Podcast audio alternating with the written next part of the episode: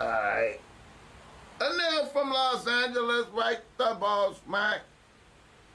He say, boss Mac, I'm a nigga out here doing my thing righteously with a moderate rotation of bitches. Here's my scenario, and I would like to know how you feel about this. My main bitch and I broke up for about two months. It looked like I wasn't going to fuck with the bitch ever again.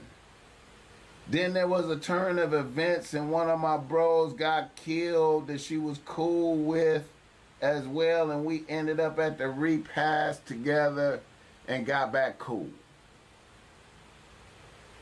About a few weeks after that, I got word from one of my homegirls that fucks with my bitch about some wild shit she did with a popular NBA player on the Clippers that I do not want to name.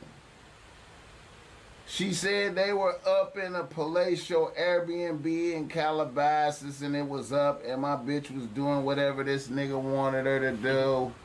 And at some point during that night, this NBA nigga dipped his foot in some ranch dressing and my bitch licked it off of his foot. Oh, fuck? Now I'm a reputable nigga from an undisclosed section out here, and that shit didn't sit right with my soul.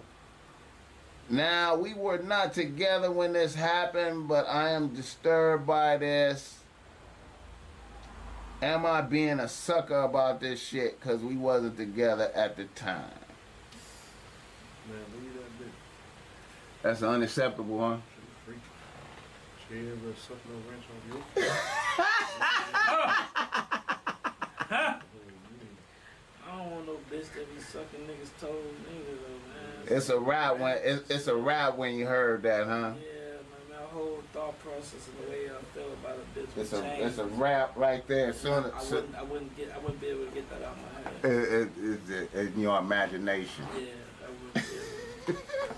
I'd be, I'd be upset, man. Oh man, I appreciate y'all niggas sitting in here putting up with the boss Mac Topsoil for two, two two and a half hours, man.